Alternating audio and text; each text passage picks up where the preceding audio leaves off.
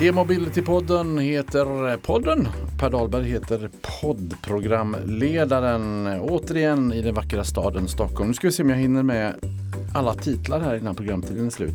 Journalist, fackföreningsman, politiker, ämbetsman, före detta generaldirektör för Arbetsmarknadsstyrelsen, Sveriges finansminister, riksdagsledamot, generaldirektör i EU-kommissionen och ordförande i Sveriges Television. Rådgivare till EU-kommissionens ordförande Jean-Claude Juncker med mera och medverkar nu i e-mobility-podden för att prata om sitt engagemang för miljön. Välkommen hit Allan Larsson! Tack så mycket. Jag har en förkortning för allt det där. Ja. Pensionerad diversearbetare. Hörru du, berätta nu om medborgarinitiativet Hammarby Sjöstad. Vad är det för någonting? Ja, jag flyttade till Hammarby Sjöstad för tio år sedan. Och jag flyttade dit för jag tyckte det var en fin stadsdel. Det var goda ambitioner, miljö, hållbarhet och så vidare. Och så upptäckte jag efter ett kort tag att kanske var inte allt så där perfekt. Och så frågade jag mig, men vem tar nu hand om det nya som ska till? Vi lever i en brytningstid. Vi ska ställa om väldigt mycket för att bli klimatneutrala. Vi ska till exempel elektrifiera vår fordonsflotta. Och hur gör man det? Om allt är uppbyggt på det gamla. Att garagen inte är utrustade för detta, att bensinmackar och annat är där istället för laddstolpar på stan. Så jag började fundera på det här och så samlade jag några stycken likasinnade runt mitt köksbord. Vi var tio stycken. Och då sa vi, nu är vi ett medborgarinitiativ. Vi vill se till att Hammarby Sjöstad om tio år ska vara riktigt attraktiv. Det var vår tanke. Och det blev, eh, vi kom igång och sen så, så småningom bildade vi en ekonomisk förening som heter Electricity. Det är en innovationsplattform. Vi ska ta fram nya saker, vi ska testa dem, vi ska försöka implementera dem.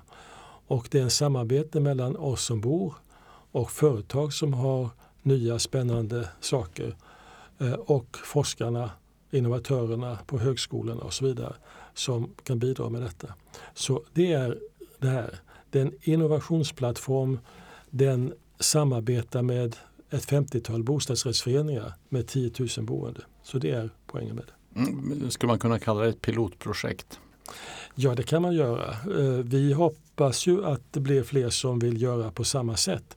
För jag tror att det är så att vad man än, hur duktig man är i politiken på att fatta rätt beslut och hur duktiga kommunerna eller städerna är på att genomföra sitt så måste det till att medborgarna själva är med och gör saker och ting. När man bygger en ny stad då är det med nödvändighet top-down. Det var så när Sjöstaden byggdes. Då var det, skrapade man av de gamla skjulen och till och med marken som var kontaminerad. Och så byggde man från början. Och då är det stan och byggherrarna top-down. Men när det bor 20 000 som vi gör idag, då fattas inte besluten i stadshuset utan det fattas besluten här uppe i huvudet på 20 000 invånare. Alltså vilken bil ska jag ha? Uh, uh, hur ska vi ordna vårt energisystem? Hur hanterar vi vårt, våra matsopor och så vidare? Alla de där sakerna det kräver att medborgarna är medvetna, engagerade och gör rätt saker. Märks det att de är det då i Hammarby sjöstad? Ja, i den meningen att själva ska vi säga, det här cirkulära ekonomin med återvinning i hög grad, det är byggt in i systemet. Så det finns där. När det gäller att ställa om till eldrivna fordon så är det på gång. Jag tror att vi har den mest eh, omfattande laddinfrastrukturen. Och då tänker jag inte på det som är på gatorna utan det som vi har i garagen. Och det är det som vi hjälper bostadsrättsföreningarna att komma till rätta med. För det är så att eh, om, alltså vi har alla förutsättningar för en snabb övergång till elfordon. Bilarna finns, laddutrustningen finns, energin finns. Men det är en enda liten sak som saknas. Det är att laddutrustningen sitter inte på väggen framför min bil. Finns det ingen laddutrustning där, varför ska jag byta bil? Varför ska jag ge mig ut på stan och försöka hitta en laddstolpe? om den är ledig så ska jag sitta en halvtimme, en timme innan jag kör till jobbet. Det fungerar inte. Det måste vara lika lätt att ladda bilen som att ladda mobilen. Det ska ta fem sekunder att fixa det här och så ska man gå och så kommer man tillbaka till en bil som är välladdad. Så det här är centralt. Alltså trafiken, vårt alltså, transportsystem, våra bilar, det är den stora frågan i klimatarbetet. Och det är ner på den här nivån. Vad sitter på vägen framför min bil? Får du det på plats, då kommer det att hända väldigt mycket. Och där ligger också skillnaden mellan de som bor i villa och har möjlighet kanske att välja det här själva mot eh, oss andra som bor i hyres eller, eller bostadsrätter. Vi har, um, vi har då en stor del är bostadsrättsföreningar hos oss. Vilket är både en styrka men också ett problem. Och I Sverige finns det ungefär 1,2 miljoner invånare som bor i bostadsrättsföreningar. Ska de kunna byta till elbilar då måste de få sin förenings styrelse att fatta beslut om detta. Och där finns ett liten uppförsbacke. Och sen ska det installeras. Och det är det vi håller på att nysta upp och visa hur det ska gå till. Och vi har fått ett sådant genomslag att vi har nu 350 platser som är utrustade. Det är ungefär 10 procent av, av eh, alla parkeringsplatser i garage. Och vi ska upp till 1000 nästa år. Nu kanske det blir lite försenat därför att Klimatklivet har blivit blockerat för närvarande. Men 1000 är nästa steg och sen ska vi 2025 då ska alla parkeringsplatser vara utrustade med laddutrustning så att man kan byta sin bil fram till 2030. För efter 2030 så är det ingen mening att ha en gammal bil. Har inga andrahandsvärden och ingenting utan det ska man skynda sig att byta så tidigt som möjligt. Säger alltså Allan Larsson, före detta politiker. Du, eh, och har, journalist. Och journalist. du, har ni märkt någon, eh, något intresse för, för detta eh, utomlands eller inomlands? Ja, det finns alltså hela det upplägget vi har med att, som vi säger, vi ska ta Hammarby sjöstad till nästa nivå av innovationer för hållbar utveckling. Vi talar om det som finns idag som 1.0 och vi talar om det nya som 2.0. Och då är det omställningen när det gäller bilarna, det är energisystemet, det är förbättringar av återvinningssystemet. Det är väldigt mycket. Och det finns tre drivande krafter i det här. Tre drivande krafter i hållbarhetsarbetet. Det ena är digitaliseringen. Vi kan göra så mycket mer bättre. Elektrifieringen av fordonsflottan och det är decentralisering och medborgarengagemang. Det är de tre sakerna som driver utvecklingen. Och där kan vi säga att vi kan visa upp ett sätt att arbeta och det väcker intresse. Vi har stadsdelar i Stockholm som vill vara med och gå vidare på den här vägen. Du, eh, Hammarby sjöstad då sägs idag vara en plats för matchmaking och det har skapat det. intresse. Eh, är det här någonting som går att exportera? Ja, matchmaking är bland annat ett sätt att exportera de tjänster och produkter som, som vi har. Och vi startade i liten skala med att försöka få cleantech-företag att få en tillgång till en större marknad. Fastighetsbolag, byggföretag och så vidare. Det där blev så populärt så att vi fick intresse från Indien och Kina. De bygger ju städer i stor skala. Så eh, vi har då gått över till att arbeta med dem. Och vi hade i höstas hade vi ett matchmaking-event för en stad i Kina som heter Changshu. Där kom vice borgmästaren och ett team på tio personer och vi hade en hel dag där vi presenterade svenska företag för dem. Och nu har vi Hannovermässan som är nästa där då svenska cleantech-företag är med och kan visa upp sig. Och det är världens största industrimässa. Det där. Du är inte bara Hammarby sjöstad utan även Östersjön är du engagerad i. Du har fått pris, berätta om det. Ja, jag har haft förmånen att vara sommargotlänning sedan 1986. Vad är det? 33 år. Var på Gotland? Först norr om Visby och sen nu de senaste mm, 20 åren på södra Gotland, Storsudret, eh, Burgsvik, Holmhälla och så vidare. Eh, och eh, då, har jag, då är det naturligt att man lever vid Östersjön och då får man anledning att fundera över hur står det till med havet. Och då det som var den stora, alltså vad ska jag säga, upplevelse fel ord, men stora eh, påminnelsen. Det var när jag tittade på Borgsviken. Borgsviken är Gotlands största eh, havsvik. En mil lång, halv mil bred. Och det var en gång i tiden sandstränder runt omkring. Det var eh, fiske i, i viken. Allt är borta. Det finns kanske 30 meter sandstrand kvar. fisken är borta. Det är 90 centimeter med biomassa på botten. Och detta är ett resultat av det sätt som vi släpper ut eh, vattnet med eh, kväve eh, och eh, på det sättet skapar, eh, alltså förändrar hela vattenmiljön. Och det har då negativa effekter. Det fisket och allt det där trevliga. Det har näringslivseffekter.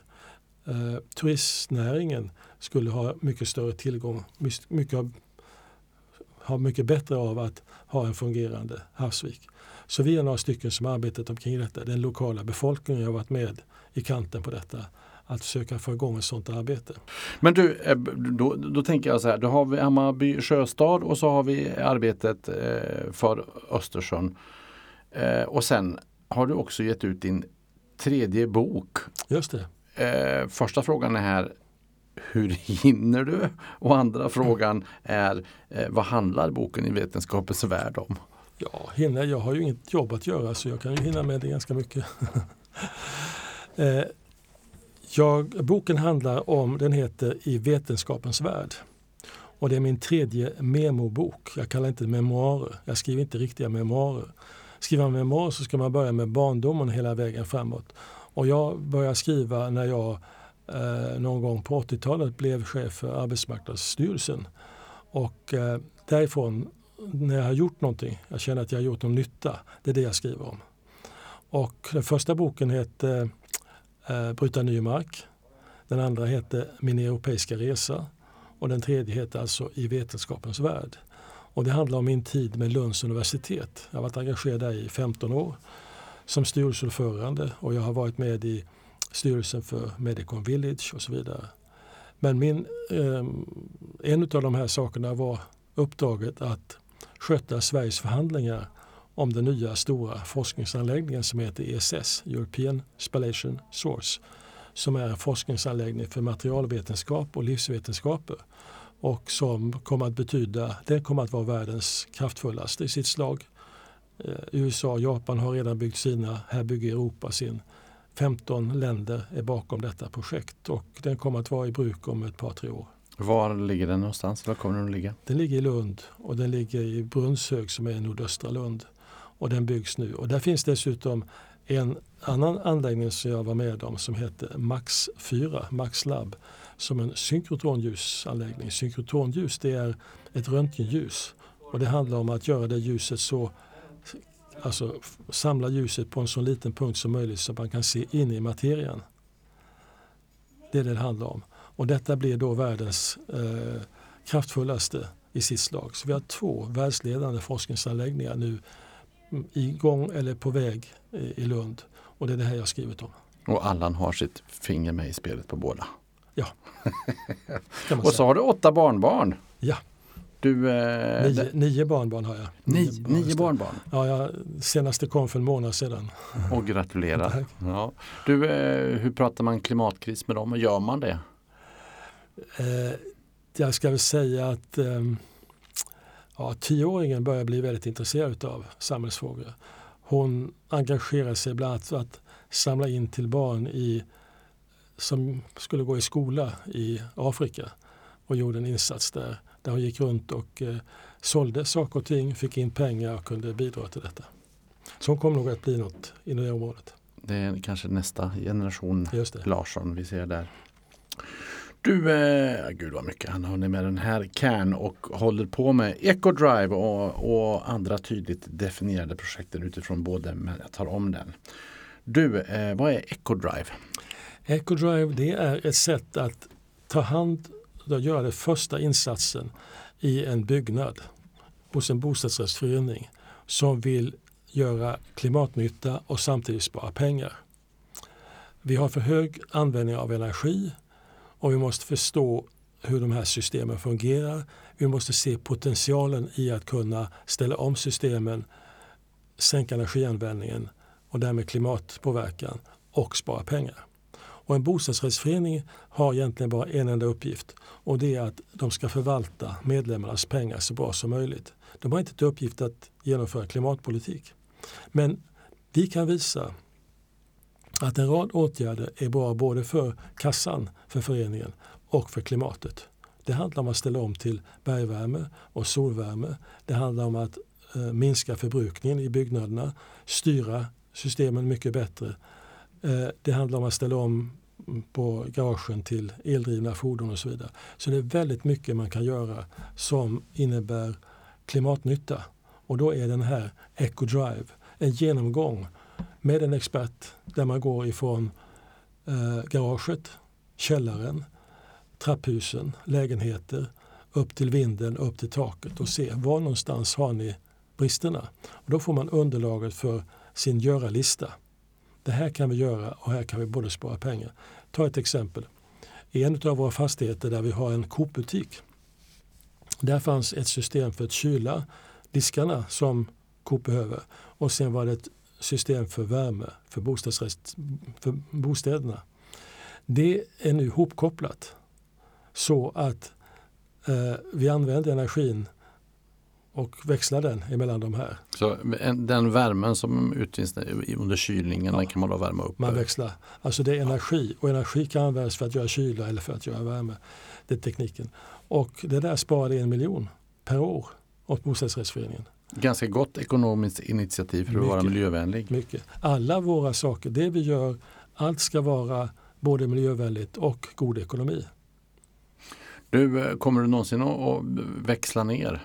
Alltså mm, lämna över ordförandeklubban, flaggan? Jag har, jag har lämnat över ordförandeklubban i Electricity, det gjorde jag i våras. Nu är jag senior rådgivare och det gör att jag får arbeta precis vad jag vill med och hur mycket som helst. Och här sitter du i e-mobility-podden och pratar miljö och ja. sånt. Du, tack så hemskt mycket för att du var med. Jag tror att vi hade kunnat prata eh, hur länge som helst om detta. Är det någonting du känner att du vill skicka med oss som uh, lyssnar innan vi säger tack och hej? Ja, hopp och förändring.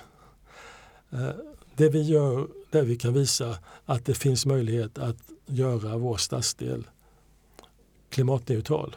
Vi säger att 2030 ska vår stadsdel vara klimatneutral. Och då är det de delarna som är den byggda staden och transportsystemet. Det tror vi vi kan göra till 2030.